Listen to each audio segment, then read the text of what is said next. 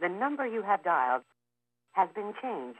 Salut la mif, j'espère que tu vas bien et que bah, tu as passé une bonne journée, une bonne matinée, une bonne nuit. Je sais pas trop euh, quand est-ce que tu écoutes ce petit podcast. Mais en tout cas, euh, bienvenue dans cet épisode numéro 6. Aujourd'hui, tu vas devoir supporter ma bonne humeur et je suis un petit peu excitée comme une puce ce soir. C'est vrai que euh, là, on est actuellement le tac tac tac. Nous sommes le lundi 9 novembre et en fait, je sais pas ce que j'ai. J'ai des petites pulsions des fois comme ça et voilà, je suis trop contente ce soir donc j'espère que ça va te faire plaisir. En tout cas, euh, le titre de ce podcast, c'est Tu as le droit de tomber. Pourquoi est-ce que j'ai décidé d'appeler un podcast comme ça? Pourquoi est-ce que j'ai décidé d'en faire un podcast tout court? Euh, Parce que bah, ça nous arrive à tous, en fait, d'avoir des coups bas, d'avoir euh, le moral à zéro, d'avoir voilà quoi, des petits moments de bad mood, des moments où ça ne va pas, des moments où on a envie juste d'aller se coucher et de ne plus bouger pendant 24 heures. Je pense que ça nous arrive à tous et il n'y a pas de mal à ça tomber, quand, quand euh, je, parle de tomber, c'est euh, bah, comme si tu te prenais une claque à travers la tronche en fait. Euh, ça peut être une trahison, ça peut être une déception, c'est comme, en fait moi c'est, je vois ça dans ma tête comme une personne qui trébuche, vraiment, qui tombe par terre. Et évidemment, ça fait mal. Évidemment, t'as l'impression que tu te relèveras jamais, t'as l'impression que c'est la fin du monde, que. Enfin, surtout moi, ça m'arrive évidemment. Et, et dans ces moments-là, moi je suis quelqu'un de très drama queen, hein. donc en fait je vis mes émotions à 4000%. Donc euh, quand je suis trop trop heureuse, bah, j'en fais tout un plat comme si euh, j'avais gagné la Coupe du Monde. Et quand je suis trop trop triste ou trop trop en colère, je suis du genre à vraiment euh, dire non mais vous comprenez pas, vraiment, c'est la fin du monde, je vais crever, etc. Alors qu'en fait, bah pas du tout, je me rends compte et j'en rigole quelques jours après en me disant mais j'en ai vraiment fait tout un plat alors que finalement c'était vraiment rien de grave. Mais voilà, c'est juste pour te montrer que même moi, si je te dis ça, évidemment que ça m'arrive d'être au fond du trou pendant quelques jours. Euh, il y a des semaines où ça va pas, il y a des jours où bah, j'ai pas envie de me lever de mon lit parce que j'ai l'impression que, voilà, puis tomber, en fait, c'est pour moi, ça fait partie de la vie. Ça fait partie des étapes qu'on va devoir traverser parce qu'on ne traversera pas qu'une seule fois, malheureusement. On va tomber plusieurs fois, on va échouer et il faut apprendre à, à accepter cet échec en fait, à accepter les échecs en général parce que c'est les échecs qui vont faire que bah, on va pouvoir se relever et qu'on va pouvoir euh, réussir encore plus la prochaine fois. Et euh, c'est comme ça en tout cas que je le vois. N'hésite pas à me partager comment est-ce que toi tu schématises un petit peu bah, le fait de tomber, de, se ramasser la tronche par terre si tu préfères. C'est un petit peu dit vulgairement, mais écoute, on peut dire ça comme ça aussi, hein, voilà. Mais ça arrive, ça arrive et, euh, et ça nous arrive à tous faut pas, faut pas se mentir, hein, dans tous les cas, voilà, je sais que même si toi, derrière, derrière ton petit écran, derrière tes petits écouteurs, tu as l'impression que voilà, si, si, si, si, ça arrive à tout le monde. En tout cas, si ça ne t'arrive pas, n'hésite pas à me contacter pour me dire euh, comment se passe ta vie. euh, mais voilà quoi. Tout ça pour dire que l'échec, ça fait partie de la vie. Euh, des échecs, on va en vivre euh, toute notre vie parce que bah, c'est comme ça. C'est, on peut pas tout réussir, ce serait, ce serait super, mais voilà, la vie n'est pas remplie de, petites pétales de rose et de, de petits pets de, de licorne. Enfin non, en fait, c'est, c'est pas ça la vie. Et euh, dans la vie, on va échouer. On va échouer plusieurs fois, ça va faire mal ça va, voilà, ça va nous donner un petit coup, un gros coup même dans nos fiertés, dans notre ego. Mais c'est comme ça qu'on va pouvoir avancer, comme je te le disais tout à l'heure, c'est comme ça qu'on va pouvoir se construire. C'est comme ça qu'on va pouvoir. Je vais pas trop t'en dire parce que le podcast de demain, euh, en fait, c'est un petit peu comme ce podcast, comme si, pardon, ce podcast était en deux parties. D'abord, je vais te parler du, du down, tu vois, genre du moment où on va vraiment être en bas, tout en bas. Euh, et, le podcast de demain, je pense que j'ai pas besoin de te dire de quoi il va parler, mais euh, voilà, je pense que tu, as désormais deviné. Hein. Mais en tout cas, c'est un petit peu un podcast en deux parties, donc j'ai pas envie de te parler en fait de, de l'après, mais j'ai surtout envie de te parler de ce moment où on est en bas, de ce moment où on a l'impression d'être une merde, euh, d'être tombé, de ne réussir bah, à rien, de, de, de, servir à rien en fait, d'échouer tous nos projets, d'échouer tout ce qu'on entreprend, alors qu'en fait, bah, pas du tout. Moi, ça, je l'ai ressenti évidemment plusieurs fois dans ma vie, euh, notamment par rapport à mes études, parce que c'est vrai que j'ai jamais été une bosseuse, je t'en ai parlé dans plusieurs euh, de mes vidéos, plusieurs de mes podcasts aussi, mais j'ai jamais été une bosseuse à l'école, j'ai jamais aimé l'école en fait. C'est, ça a toujours été pour moi euh, quelque chose de, bah, de difficile en fait, et puis j'aimais pas, j'aime pas le système scolaire. Euh, voilà, je n'ai rien contre les, établissements, tout ça. Et c'est pas forcément parce que peut-être qu'il y en a qui vont dire ouais Marie, vu qu'elle s'est fait harceler, machin. Oui, ça a une part de responsabilité dans le fait que j'aime pas l'école, mais depuis la maternelle, j'aime pas l'école. Depuis toute petite, j'ai toujours eu des cours particuliers parce que je n'arrivais pas à me concentrer, parce que je n'arrivais pas à suivre, parce que voilà, j'ai toujours eu des difficultés, on va dire. Après, j'ai, ça va, je suis pas non plus, euh, enfin, je veux dire, c'était pas non plus trop compliqué. J'arrivais à suivre. Enfin, quand je m'y mets, je peux avoir des bonnes notes, je peux être très forte à l'école, je peux vraiment, euh, voilà, péter tout, ce qui est autour de moi, tu vois. Mais euh, sinon, en temps normal, j'aime pas du tout.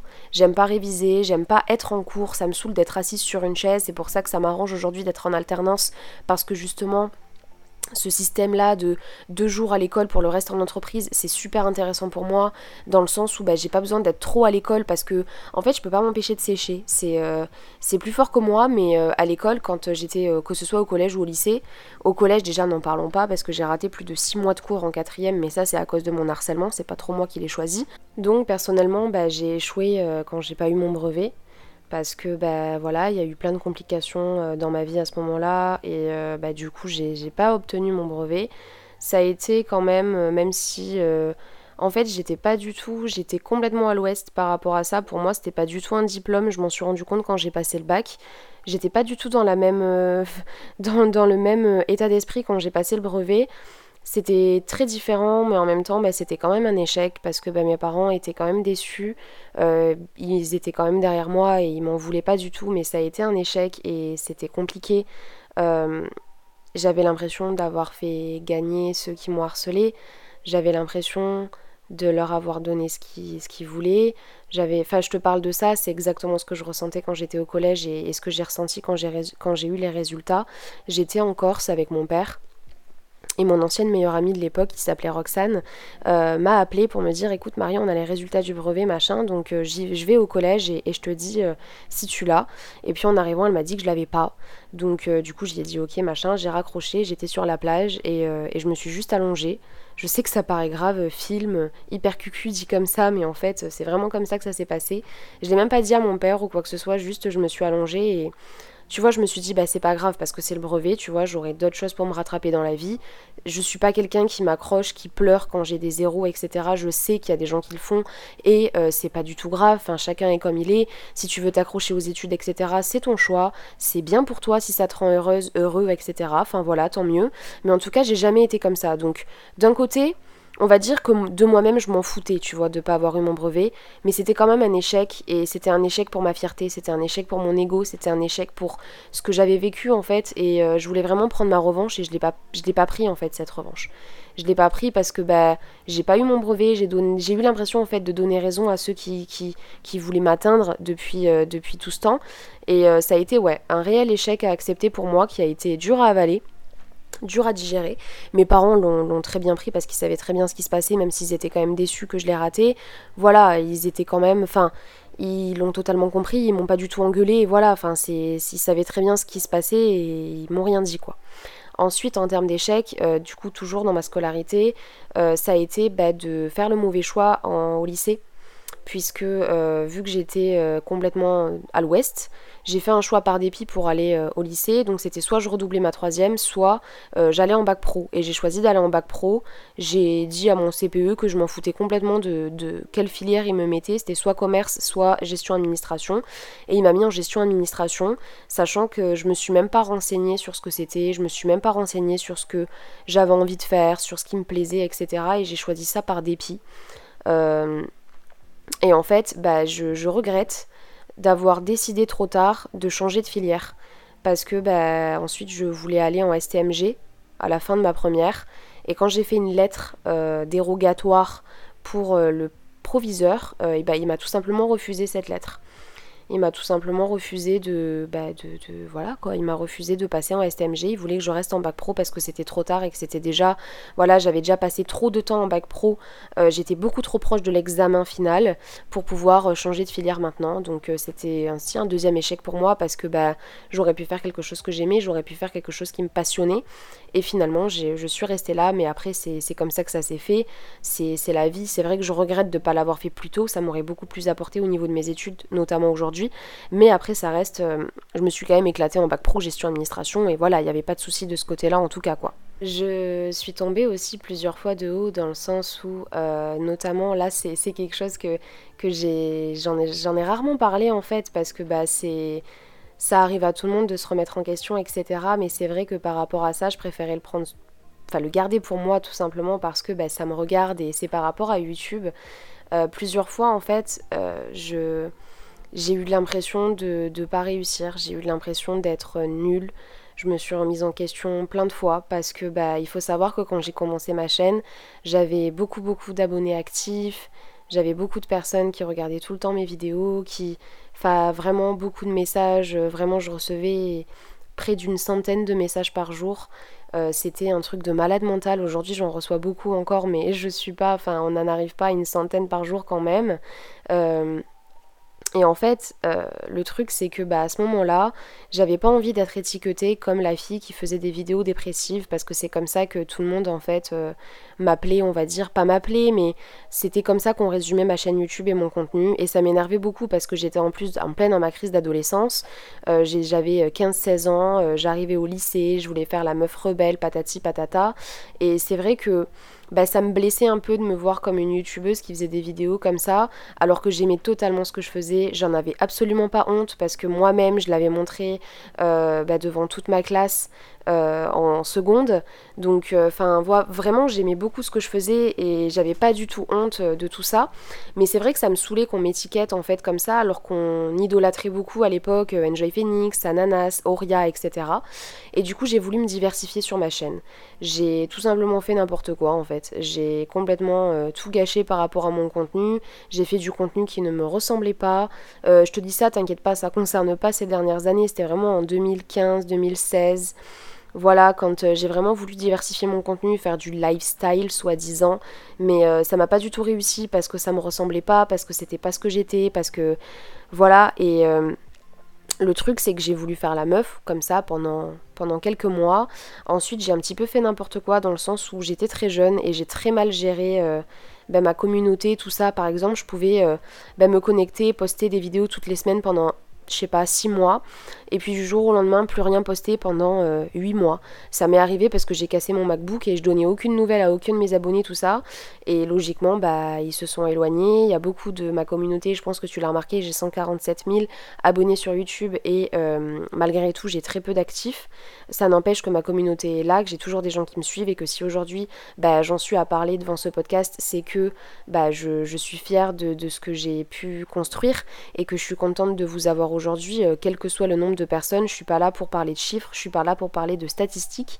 Bah ouais, c'est vrai qu'à l'époque, euh, je l'ai très mal vécu, quoi. C'est vrai que je l'ai je l'ai pas très très mal vécu, mais j'ai eu l'impression de tomber de, 18 étages, quoi.